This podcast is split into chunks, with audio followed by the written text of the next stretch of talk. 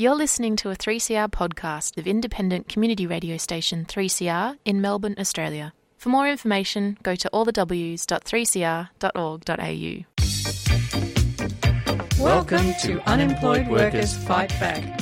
Join your hosts Anne and Kevin the second Friday of every month on the Sewer Show between 5:30 and 6:30 p.m. here on 3CR Community Radio This is a show where we explore macroeconomic solutions. for the unemployed and underemployed. Everyone, in, our, community, has value. Welcome to Unemployed Workers Fight Back on this Friday, the 26th of March. What's happening, Anne? Who have we got on? So today we are showcasing a video, Kevin. And I'm really not sure how showcasing a video is going to work on radio, but I reckon we can give it a whirl. Yeah, video on radio. Uh, tell me more. This video is a two part animation which has been produced by some local talent here in Victoria. And the video is called Introduction to Modern Monetary Theory. So it's a video that will explain modern monetary theory for people who are new to modern monetary theory. And of course, MMT is the school of economic thought that you and I subscribe to, Kevin. Indeed. I will put a link to the the two videos on YouTube. So, so who's the creator? Who's the creator of this um this marvelous video, Anne? I do believe it is the amazing Mischa Herman who has gotten together with Emma Winton, who's done the artwork, and Kat Canteri, who has done the voiceover. And we are lucky enough to have Mischa with us today. So, Mischa, welcome to the show. Thanks, Anne. Thanks, thanks, Kev. Thanks for having me. Well, Mischa, you pretty much burst onto the MMT scene here in Australia with this amazing animation. Obviously, MMT has moved you to creativity. Very much so. Thank you for that very generous introduction. Um, I guess I'd probably first acknowledge all the other contributors to the video um, and the online resources and articles that I drew on. That includes an article um, by Dr. Steven Hail, some of the writings of Warren Mosler. You know, Bill Mitchell had a lot of feedback and input into the video as well. And also just the way Patricia Pino and Christian Reilly talk about MMT, you know, with some humor and and lightness um, has also made its way into the video. Um, and I'm really grateful for those people allowing me to paraphrase or, or use directly some of their writings and speeches. Oh, I, I plagiarize all the time. I mean, paraphrase.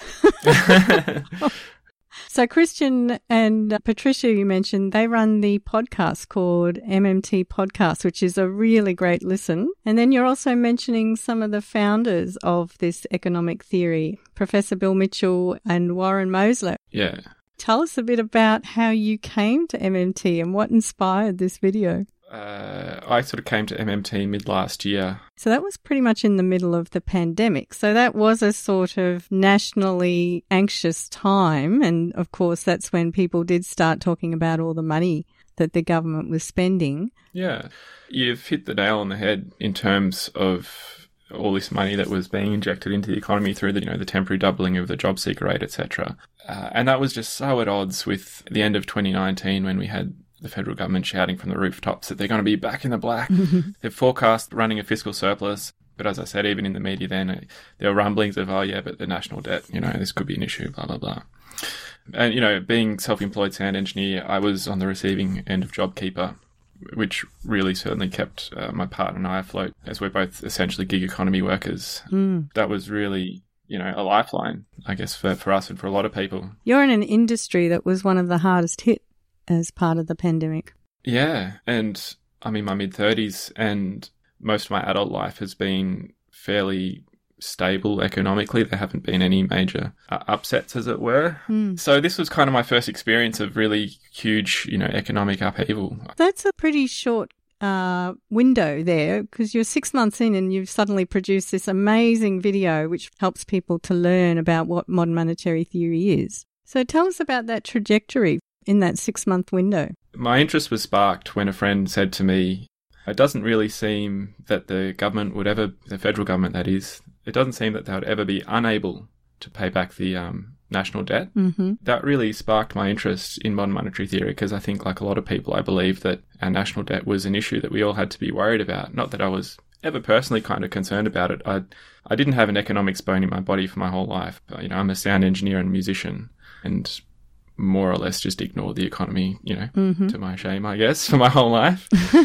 Yeah, I, I call myself economically illiterate for about the first five decades of my, my short career here. But can I say that that's by design? For the people who benefit most from the current way our economy runs, uh, they benefit from general ignorance and they prefer people to remain ignorant so that they can sit back and say, Hey, hey, just trust us with the economy. We know what we're doing with the economy and you guys don't need to know about it. It's way too complex. Trust the experts, leave it in our hands. And that's, that's been a strategy enjoyed by the conservatives for quite some time. Ignorance is bliss for them, it works in their favour. Yeah. Yeah, it reminds me of how the high priest, how they do the mass in Latin. Ah, yes.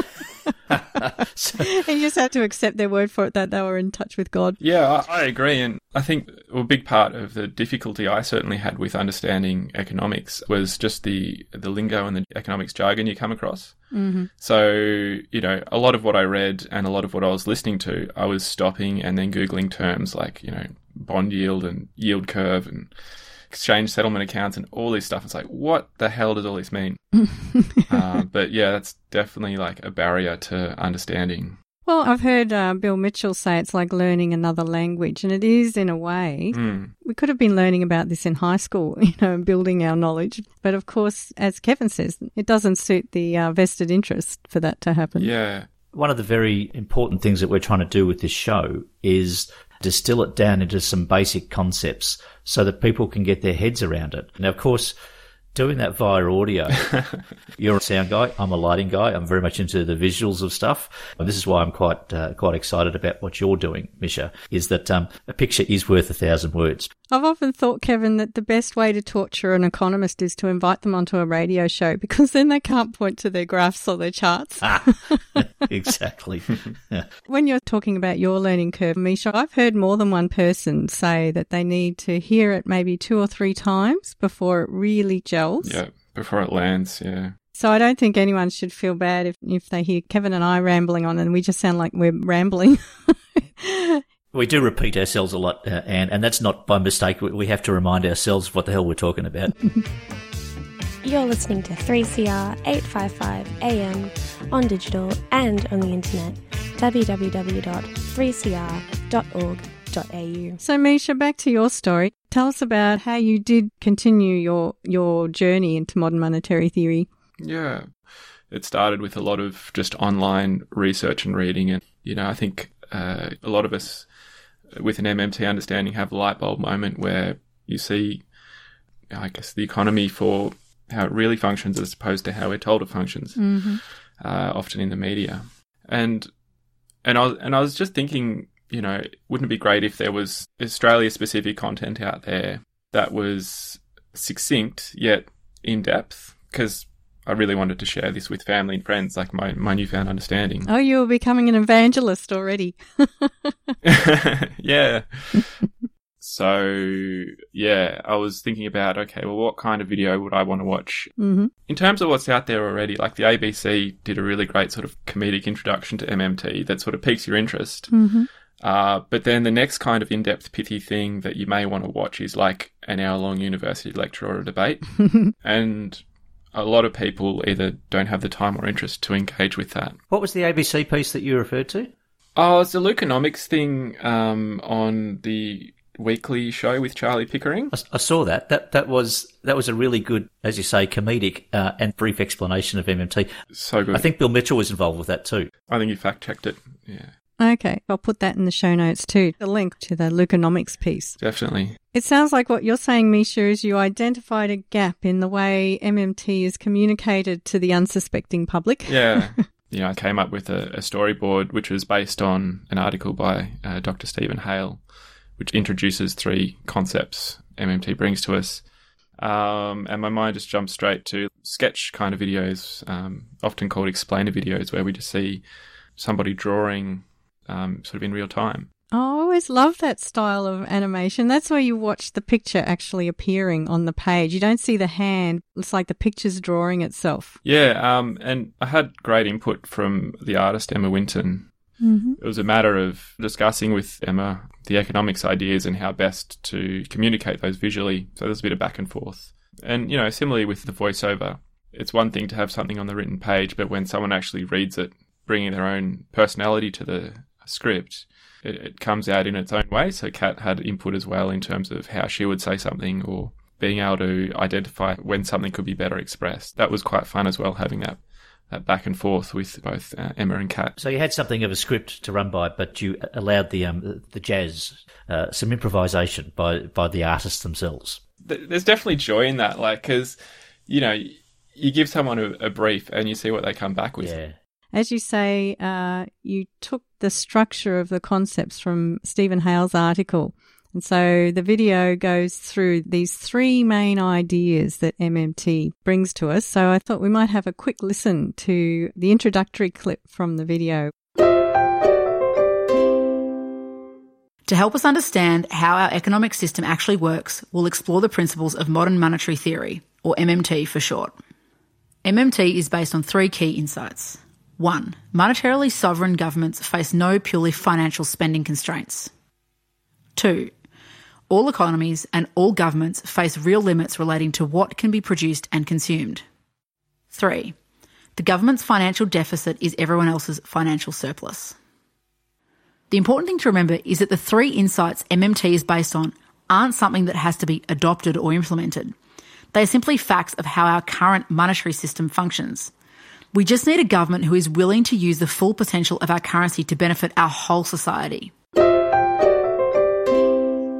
I love Kat's voice. She's got that really down to earth voice. Did you consider at all, uh, Mischa, using a middle aged white guy's voice, uh, authoritative and, and something which which which, which has which has that uh, I don't know that, that, just makes people pay attention. Oh, no, it wasn't. I'm just I'm just face palming right now, Ken. I could I could have done it for you. Now listen, this is the way the world yeah, uh, yeah. yeah. Well, well, speaking of the voice, we just heard a lot of economic jargon then. And before we delve into these three life changing, paradigm busting revelations, let's just start with an overview. Um, what is MMT? What is modern monetary theory? And I'll give you my soundbite, which I always say, well, it's a school of macroeconomic thought. Macroeconomics looks at the economy of an entire nation. And so MMT starts with this big picture look at the economy. All right, I'll give you my take on a definition. Um, I would say it's a framework for analysing the economy, and it acknowledges some basic facts about how our monetary systems and institutions are organised. Um, and it allows a government to make much more meaningful macroeconomic policy decisions. Uh, that's to say, like a lot of the commentary you hear today from journalists and politicians, whether they know it or not, is based on an old, outdated way of thinking about the economy that no longer applies today. Mm. So MMT is just like a superior decision making framework. The animation talks about monetarily sovereign governments face no purely financial spending constraints. Monetarily sovereign governments face no purely financial spending constraints. So now we're starting to talk about what this monetary sovereignty is. And part of that is not being on a fixed exchange rate. Uh, well, in addition to um, not directly converting to a commodity like gold, there's the notion of whether your exchange rate is fixed or floating. So I think it was in um, uh, 1983 that Australia floated its currency um, on the exchange markets. So uh, it was 1971 when the US went off the gold standard and therefore so did everybody else. But it wasn't until 83 that, in the Australian context, we floated our currency, which really gives the government a whole lot more options in terms of its spending capacity. And it always seems to me like the most bizarre kind of situation to be in this idea of being on a fixed exchange because what happens is that if your domestic economy is doing really well, then the value of your currency will go up and you have to actually make the value of your currency go back down because you've promised to fix it to a certain level. So that's what we mean when it really constrains what you can do. Yeah. And then I guess there are these other aspects of monetary sovereignty, which is this idea that the government will actually tax in its own currency. Yeah. Um, once a currency is not directly convertible to something by gold, the question then arises well, why use it at all? So, like, take the Australian dollar, it's not convertible to gold. Why does everybody want to hold Australian dollars? Mm. And the uninitiated perhaps might say, oh, well, because I can buy all this stuff with it. It's like, yeah, but why are we using Australian dollars? Why aren't we using US dollars or Bitcoin or chickens or whatever? And ultimately, it comes down to federal taxation. The only thing the tax office will accept for us to pay our taxes is Australian dollars. Like they don't accept US dollars, they don't accept chickens. Which then means at some point, we all need to hold Australian dollars to pay our taxes. Mm. So taxes actually drive demand for the government's currency. So that common sense understanding is certainly what I had. I thought the reason I want dollars is because I can go out and spend them and get stuff. Well, why would the other person want the dollars who's selling me stuff? Well, that's because they think somebody else will want the dollars to get stuff. And so it's this infinite regression of um, who's sillier than who, who's willing to exchange something for bits of paper. and of course, MMT completely overthrows that common sense view. And as you say, if we are legally obliged at some point, even if it's not you personally, if you're not actually earning enough to pay taxes, which some years on unemployment benefits I haven't been, somebody somewhere has got to pay the Australian government the money. Mm, yeah. And one of the really interesting ways of reframing what taxation is in relation to this idea that the government can never run out of Australian dollars. Like when you're talking to someone who is still in the mindset that their tax money is funding the government, one of the ways to get through that resistance whereby somebody will think, well, are you telling me I'm not an upstanding citizen because my taxes don't help contribute to society? And the way to reframe that is to say, well, actually your contribution to society is the work that you put in. It's the hours of work that you are doing. It's not the taxes that you're paying. And when you think of it that way, then you can say, well, the person who just spent eight hours stocking shelves in a supermarket during a pandemic, that is a contribution that's more close to the value of someone who spent eight hours doing press conferences that day. You know?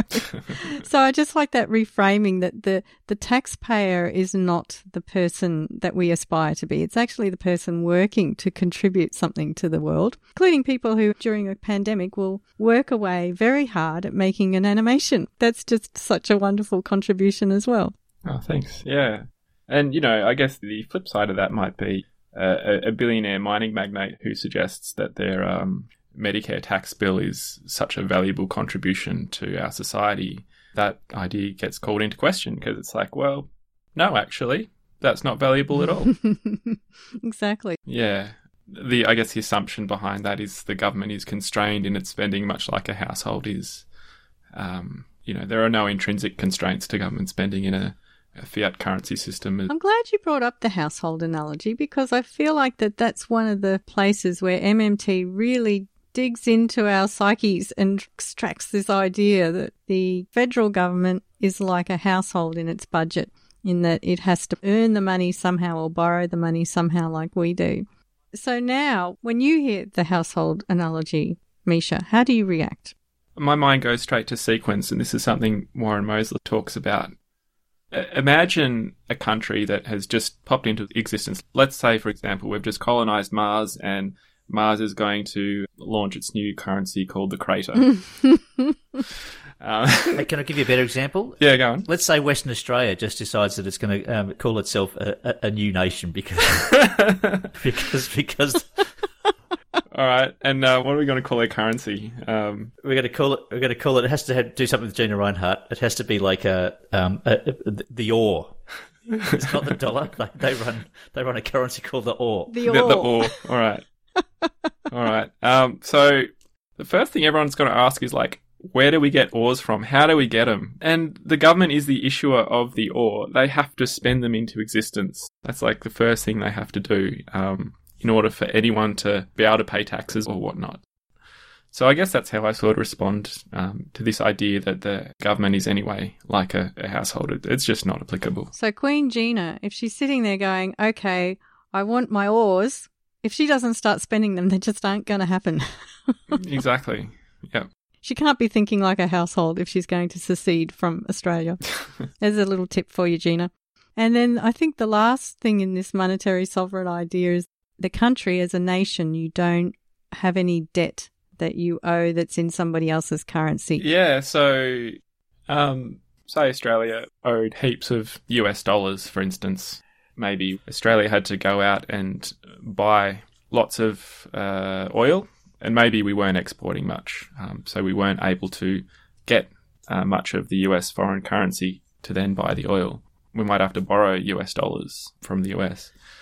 And then once you're in that position with heaps of uh, foreign debt, then your economy is constrained in working out how to get the US dollars to pay down the debt because we don't issue US dollars, so we can't guarantee that we're going to meet those debt obligations when they fall due.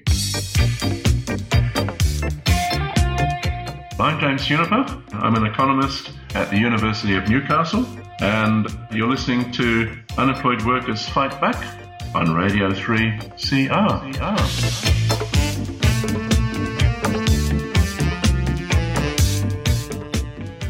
So once we're there, once we're a monetarily sovereign nation, we find joy, oh joy, we're into this paradise of no financial constraints. and uh, there's no limit essentially to how many of the Australian dollars the Australian government can produce. Exactly how? How is the government creating money? And why would we say that it's essentially an unlimited resource, this money? An analogy I really like is like a footy match. So when a team kicks a goal at a footy match, the, the umpire issues six points to that team. You can think of the umpire as our currency issuing federal government. Like, the umpire will never run out of points.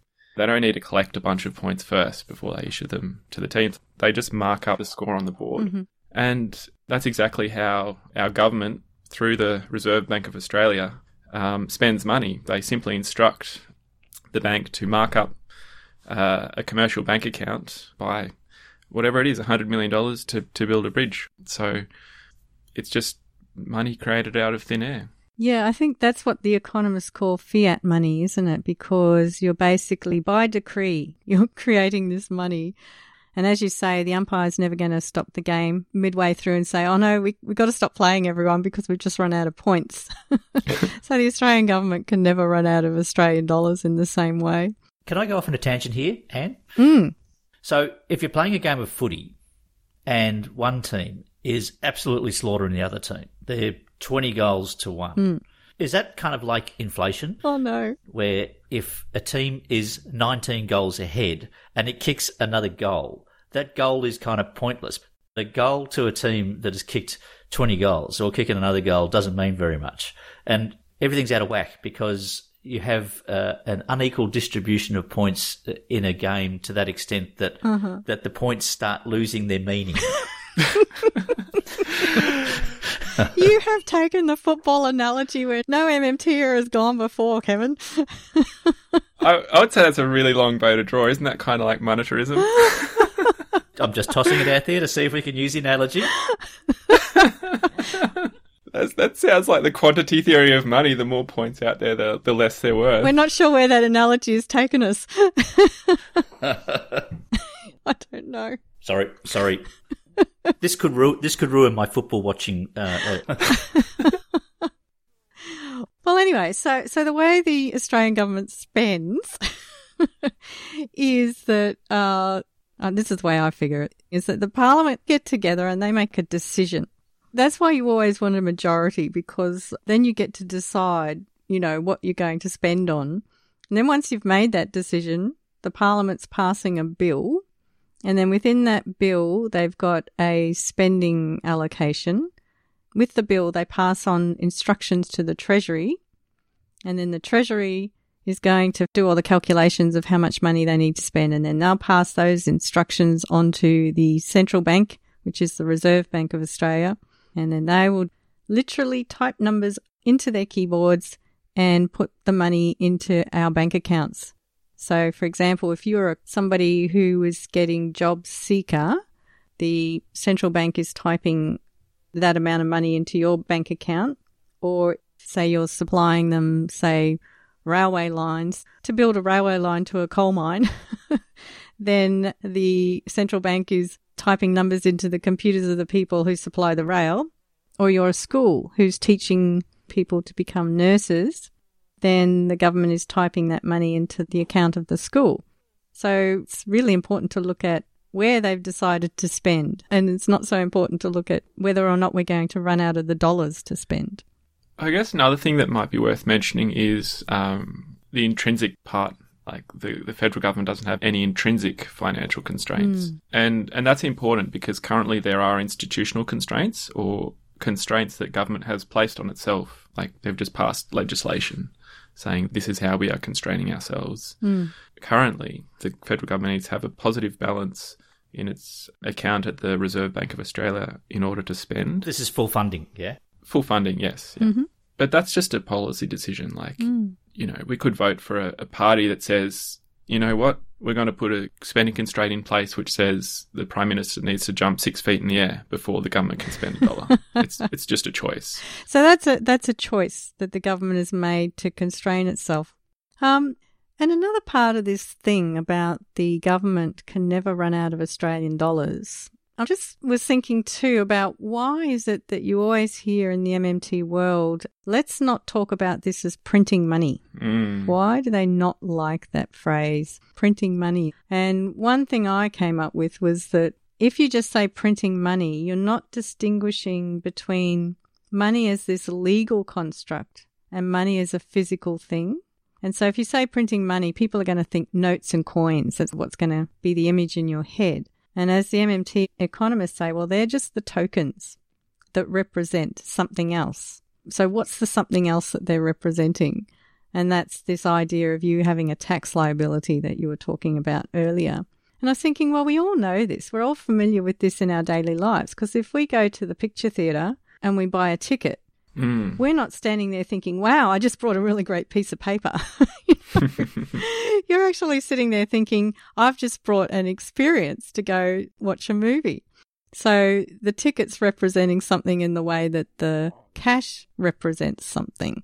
So I was thinking, oh, that's one reason why they don't like the term printing money to describe what's going on when the government spends. I remember a light bulb moment for me Mm-hmm.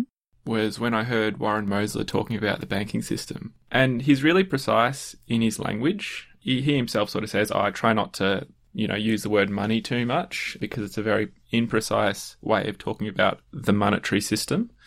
He'll talk about reserve accounts in the US. So I think in Australia they're called exchange settlement accounts, which uh, bank accounts at the Reserve Bank of Australia.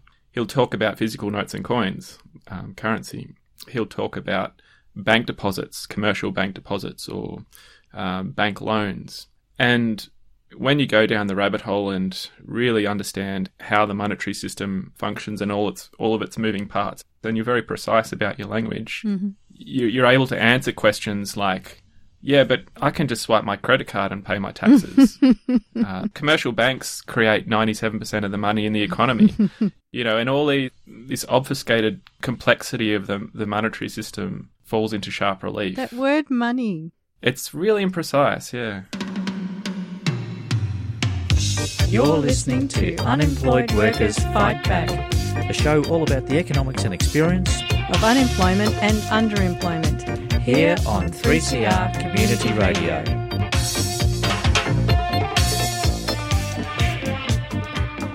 We have described how the Australian government can never run out of Australian dollars, and you don't have to take just our word for it.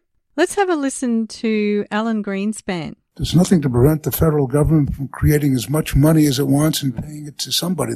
who made this comment, which is uh, renowned within the MMT world. Now, Alan Greenspan, he was the chair of the Federal Reserve in the United States, so that's like the central bank in the US. He was there for nearly 20 years. And in 2005, uh, he was talking to the House of Representatives. And he actually said in plain English that the American government can produce as many dollars as it needs to. There's nothing to prevent the federal government from creating as much money as it wants and paying it to somebody. One of the things that I often hear the modern monetary theory economists say is that a country that issues its own currency can always afford to buy whatever is for sale in the currency. And I think what a lot of people hear is the government can just go ahead and buy anything and everything and spend as much money as it wants. so even though the government can never run out of dollars, there is this thing called limits. So the second part of your video, Mischa, it does start to talk about, well, what's the catch here? There's got to be a catch. The government can't just spend an infinite amount of money. All economies and all governments face real limits relating to what can be produced and consumed. So in the video, it says that all economies and all governments face real limits relating to what can be produced and consumed. One of the things I've discovered with this economic stuff is that word real. Mm. I think, you know, in our day to day lives, we're just so used to exchanging money for goods and services. Certainly in my mind, they're almost interchangeable. Mm. But when you're thinking in macroeconomic terms and how much currency can the government inject into the economy, as you've pointed out, there's no intrinsic financial constraint, but there is a, a real resource constraint. And what that means is what what's actually available in the economy for use? Like what's the unemployment rate? Are there heaps of people who would like a job? Are factories operating at perhaps 50% uh, capacity? Could they possibly produce more output? Are there real resources that aren't currently being used, like know, steel and timber and maybe. Uh, or, or, sunlight, wind, and, and solar, that unused resources that could also be used? Mm. So, capacity utilization, unemployment rate, and raw materials are the real resources that are available for purchase. So, if they're all fully utilized in the non government sector, so unemployment's really low and there's really n- nothing available for sale, then any further spending by the government could be inflationary and start to drive up the prices of these things. So that is the real resource constraint. Government comes up against this inflation constraint. So the prices would go up because the government would essentially be competing with the private sector. So let's say that there's a COVID pandemic and now the government wants to employ more nurses. If there's literally no more nurses, then the only way the government's going to get those nurses, say, out of a private hospital is to pay them more to come and work in a public hospital.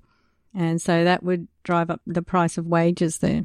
This is one of the insights Warren Mosler has really been pushing this idea that mm-hmm. government is a monopoly currency issuer in our economy, mm. um, is price setter. So if government pays a higher price for exactly the same thing, so say um, it can buy an hour of labour for $50 an hour, and then because uh, it's competing at market prices, and pay $60 an hour for labour. It's just defined the value of its currency down by that amount. So, why it acts as a constraint on spending. If we don't want too much inflation, the government's got to stop spending. Is that why it acts as a constraint? Yes. And you know, the other way I think about it too is like um, even though you can say that the government can always afford to buy whatever's for sale in Australian dollars, well, if they're wanting mangoes or whatever, if you've only got one box of mangoes and they want six boxes of mangoes, it doesn't matter how much money they got. They're not going to suddenly create another five boxes of mangoes. Yeah, exactly. That's how I sort of figure the way the resources act as a constraint. There's only so much you can buy anyway. Mm, yep. You're listening to 3CR 855 AM on digital and on the internet. www.3cr.org.au. Let's get on to the third idea in the video. So, the first two ideas, I see them as describing what the relationship is between a currency issuer and its currency. And then there's this third idea in the video, which in economic speak it says the government's financial deficit is everybody else's financial surplus. The government's financial deficit is everyone else's financial surplus. And now we're moving into the relationship between the currency user and the currency issuer. The currency issuer, that's the federal government, and then the currency user is everybody else who uses the dollars that the government issues. So that includes state governments, local governments, businesses, households, even foreign players. So everybody else is a currency user. And so the, the relationship between the issuer and the user gets expressed in this idea of deficits and surpluses. So, what exactly is the government's deficit and what is the surplus? What are these things? Uh, there's a few frames, I guess, you can use for looking at these ideas. The precise technical one, I guess you would say, a deficit is when the government is spending more into the non government sector than it's receiving in tax receipts. So spending is higher than taxes.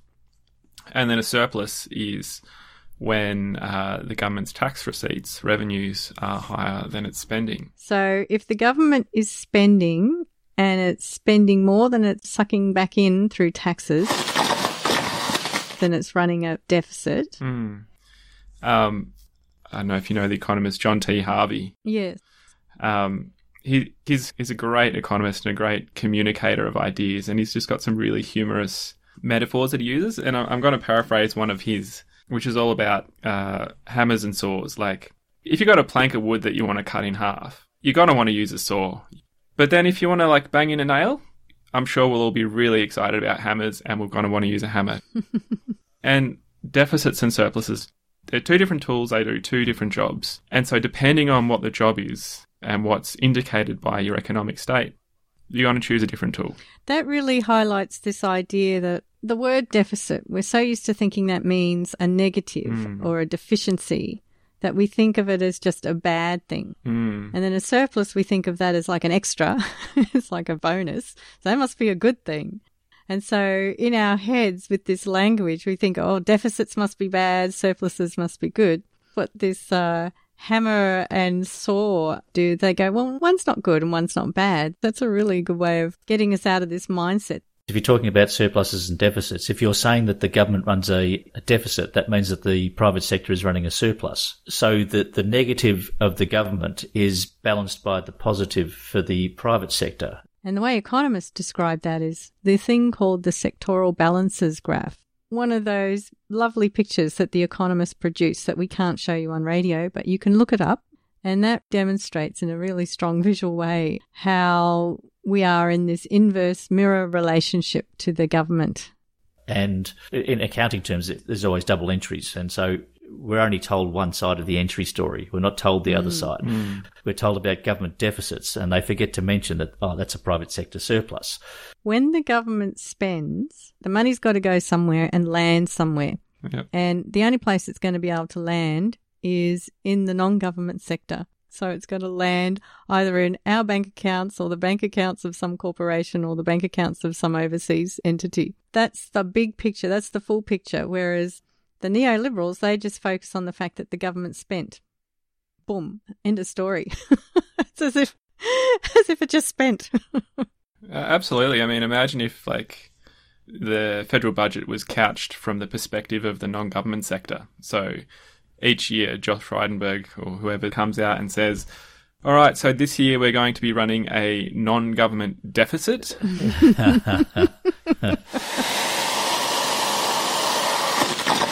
and that would be the government surplus, yep. Yeah. we're going to be removing dollars from the economy. I'm sure you can all get behind that. Which is precisely what they say. Every time they say a government surplus, what they're really saying is we're going to run a private sector deficit. But they don't frame it that way. But that's exactly what happens. Yeah. Yeah. yeah. One of the ways of reframing a surplus is to not think of it as a pile of money that's gradually piling up. you know? So, so this idea that surpluses are not providing the government with this pile of money they can spend out of. Hmm. Yeah. When the government spends, it goes into our pockets. Or when it taxes, the money comes back out of our pockets.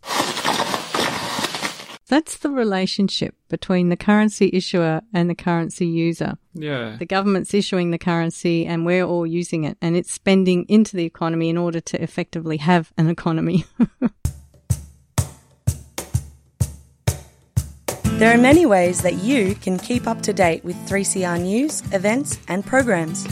With Facebook stripping content, it's a timely reminder to focus on the communication channels and platforms that the community controls.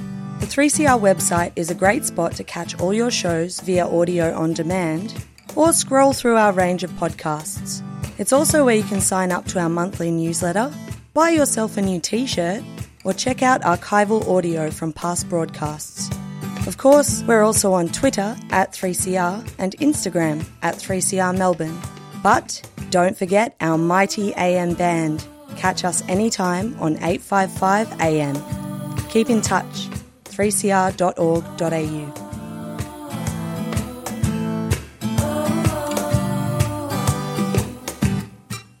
You know, so the way I've heard uh, surpluses and deficits described by Stephanie Kelton, who is one of the prominent MMT economists out there, and she wrote the book The Deficit Myth. Their red ink is our black ink.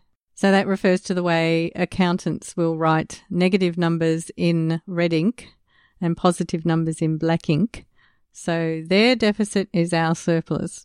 And she describes the surplus and the deficit as just numbers. She says, oh, they're just numbers. Effectively, you're just looking at how much was spent minus how much was taxed, or how much was taxed minus how much was spent. Um, and so, as just numbers, they actually don't tell you anything about how the economy is doing. Um, so, they don't have any information in them. and so, I was thinking, um, well, in that case, how could you tell if your deficit is too high or your surplus is too high? Hmm. And um, and I think the point is that you just don't look at those numbers. They're not going to tell you. What you've got to do is look at what's happening in the what they call the real economy. Hmm. So once again, we come back to our resources. You know, and the most valuable resource of all is uh, people. hmm Um, and so I guess you'd be looking at the unemployment rate to see whether, you know, the economy is at full employment or I think at the peak of the pandemic it was somewhere around 15, 16%, something like that. Yeah, a couple of million people. Yeah, that's an indication that perhaps your deficit is too low if there's mass unemployment. Yeah, so that's what they talk about when policymakers think that they need to, quote, target the deficit, meaning that they've got some dollar amount number in their heads about what they can spend. Whereas MMT economists say that you need to target the effect of the deficit, not target the deficit. And the effect of the deficit is going to be all those things like full employment or transitioning out of a fossil fuel economy. And all those resources, all that work people could be doing to improve our society, to to help each other out, is just, just going to waste. Criminally wasted. Mm. That's a really good example, isn't it? Because we could say, you know, oh, the government's just spent a hundred billion dollars into the economy and everyone falls over. And then us MMTs are sitting there going, not enough. because we're still seeing unemployed people. Yeah, absolutely. Yeah. And, and you know, on this idea of um, deficits um, not being necessarily bad or not necessarily good, even, hmm but interestingly, they're more common. So historically, uh, Australia and other countries, over the years, they're more likely to have run a deficit than a surplus. hmm So apparently, um, Menzies, who was in the Conservative government, he ran budget deficits for every one of the last nine years of his government. And he was even boasting about the size of his deficit. Being a guy. it's amazing how you know our ideas about about these things have just changed so drastically. Yeah, isn't it? Yeah, so everyone was understanding that the deficit was maybe benefiting them. You've been listening to Unemployed Workers Fight Back with Anne and Kev on 3CR, and I'm Martin Watts, Professor of Economics at Newcastle University.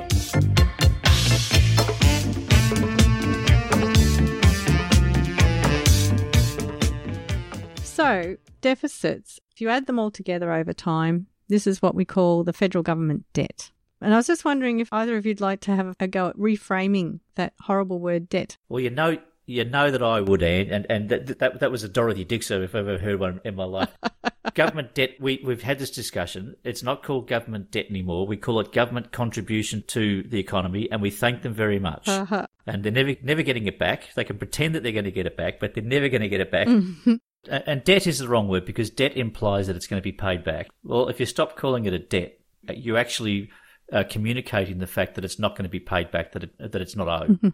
So all we say about um, accumulated government deficits, and especially after their half-hearted attempt at reviving the economy through COVID with, with JobSeeker and JobKeeper and the rest of it, thank you very much for that. Should have been more. Um, Uh, we're keeping it. Thank you for your contribution to the economy. Uh, you'll never see it again. Um, and thank you. Can we let Can we let Mischa have a word in there? Sure. So, government debt is the issuance of government bonds.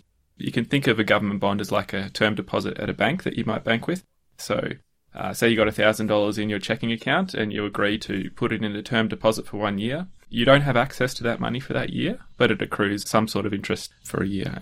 And a government bond is, is similar. Lock it away for an agreed time and it earns a particular interest rate. mm-hmm. Going back to sort of Gina Rinehart and her ore empire over in the West, the population would need to get hold of the currency first somehow in order to be able to even purchase government debt. So again, we go back to sequence where the government needs to spend currency into the economy first. So the debt isn't funding anything. It's it's like an opportunity for people to squirrel their money away and, and earn some kind of interest rate. Uh, that, that's really all it is. Yeah, so basically, once the government's done its spending, there will be this accumulating savings of the non government sector. As Kevin says, it's the government's contribution. I think of it as the collective pile of wealth that we all have as a nation. Mm. So this scary word debt can actually mean quite a different thing. If we ran an economy for a thousand years, that debt is just going to grow and grow and grow and grow. So stop calling it a debt and just call it a contribution. It's what the government needs to do. It needs to spend into the economy as the economy expands. It needs to provide services like JobKeeper and JobSeeker. It needs to build hospitals. It needs to uh, fund education. It needs to fund armies. It, we never worry about the debt that military spending uh, causes uh, for some strange reason. And, and uh, when we have wars, this this is blown out to an extreme.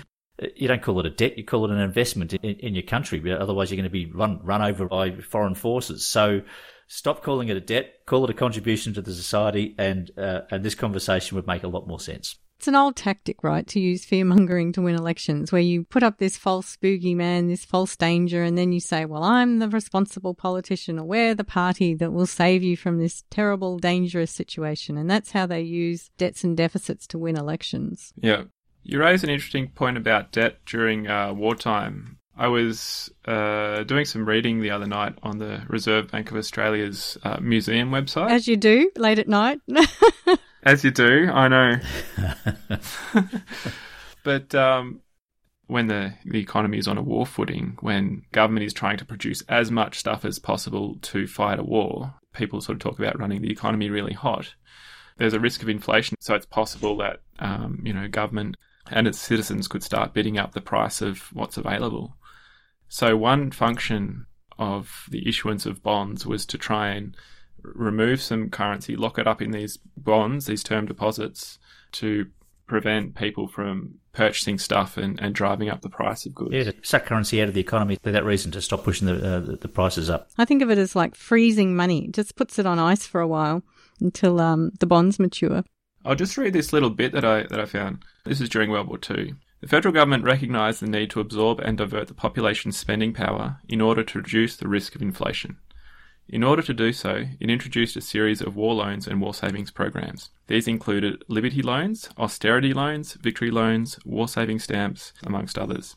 These were instruments designed to absorb and immobilise citizens' money in order to reduce their spending power. And it's done under the guise that they're supporting the war effort, as if they're lending money to the government to buy uh, tanks and war machinery. But its real purpose is to extract excess currency from the economy to counter inflation. that was really playing on the patriotic fervour of the time. So people would buy the bonds to be patriotic. But the issuing of bonds under the guise of helping the government to pay for the war, it actually didn't work that well because, as uh, the economists say, people make their spending decisions before they make their saving decisions. So people would only buy bonds with what they felt like they had left over after they'd done the spending that the government didn't want them to do. Mm-hmm. So then in the UK, the government had to pretend to be this other entity and buy up all the bonds so they didn't destroy the sense of the, uh, the populace getting behind the war effort. so, so sometimes it worked and sometimes it didn't work. What I find quite interesting about that program was the name of one of those uh, bond issuances, like the austerity loan. Austerity one, yeah. Okay. Yeah, which kind of e- explicitly says, look, everyone, we need to tighten our belts, give up some of your purchasing power Yes. so that there's enough real resources to fund the war effort. Mm.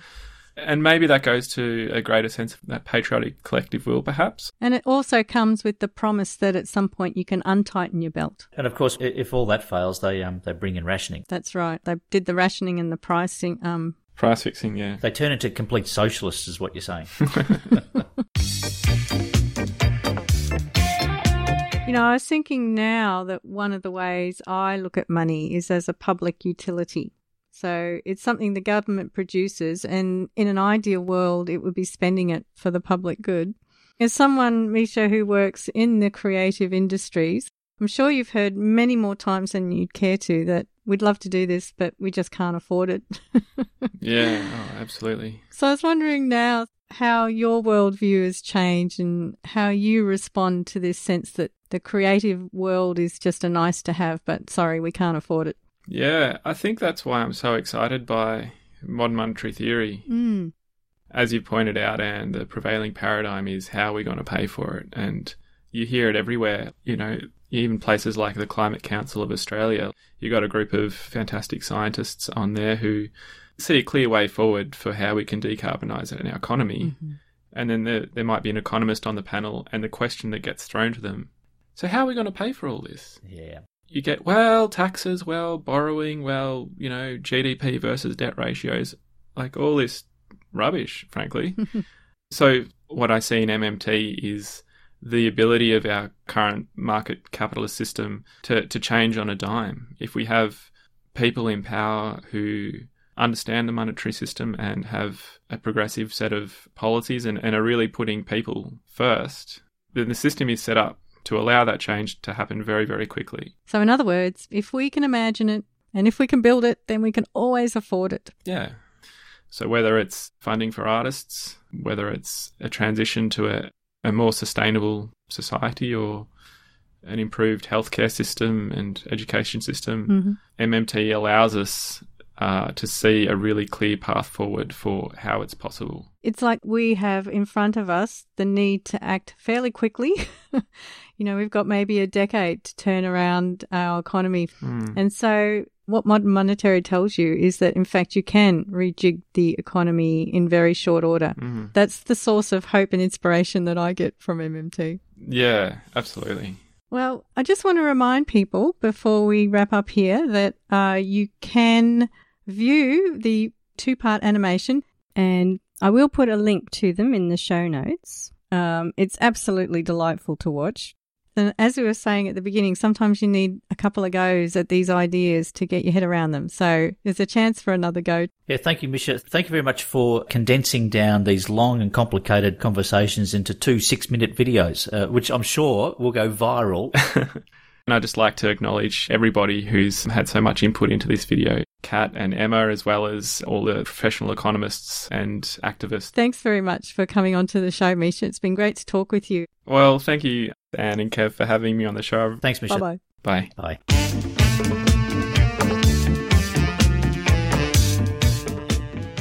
I feel like that was a proper introduction to MMT, just those ideas that you can start exploring. Oh, look, it's very important to have this message delivered in a way that is easy to understand. And Mischa's such a lovely fella, and uh, that flows through the production of this this little video clip. So um, everybody should go and have a look at it. yeah, it's very engaging. Well, we've nearly run out of time, Kevin. It's not usually me saying to you that we've got to stop talking, but I think we do. Well, if you're saying it, Anne, then then it must be so. Uh, uh, and we'll catch you again in a couple of weeks, Anne. See you then, Kevin. Bye. You've been listening to Unemployed Workers Fight Back. Join us the second and fourth Friday of each and every month as part of the Sewer Show on 3CR. Listen to this show as a podcast by going to 3cr.org.au. We thank all our guests, and I thank you, Anne. And I thank you, Kevin. No, no, the pleasure was all mine. Oh no, Kevin, the pleasure was all mine. You mean all the pleasure was yours? Kevin, I think I took all the pleasure on this one.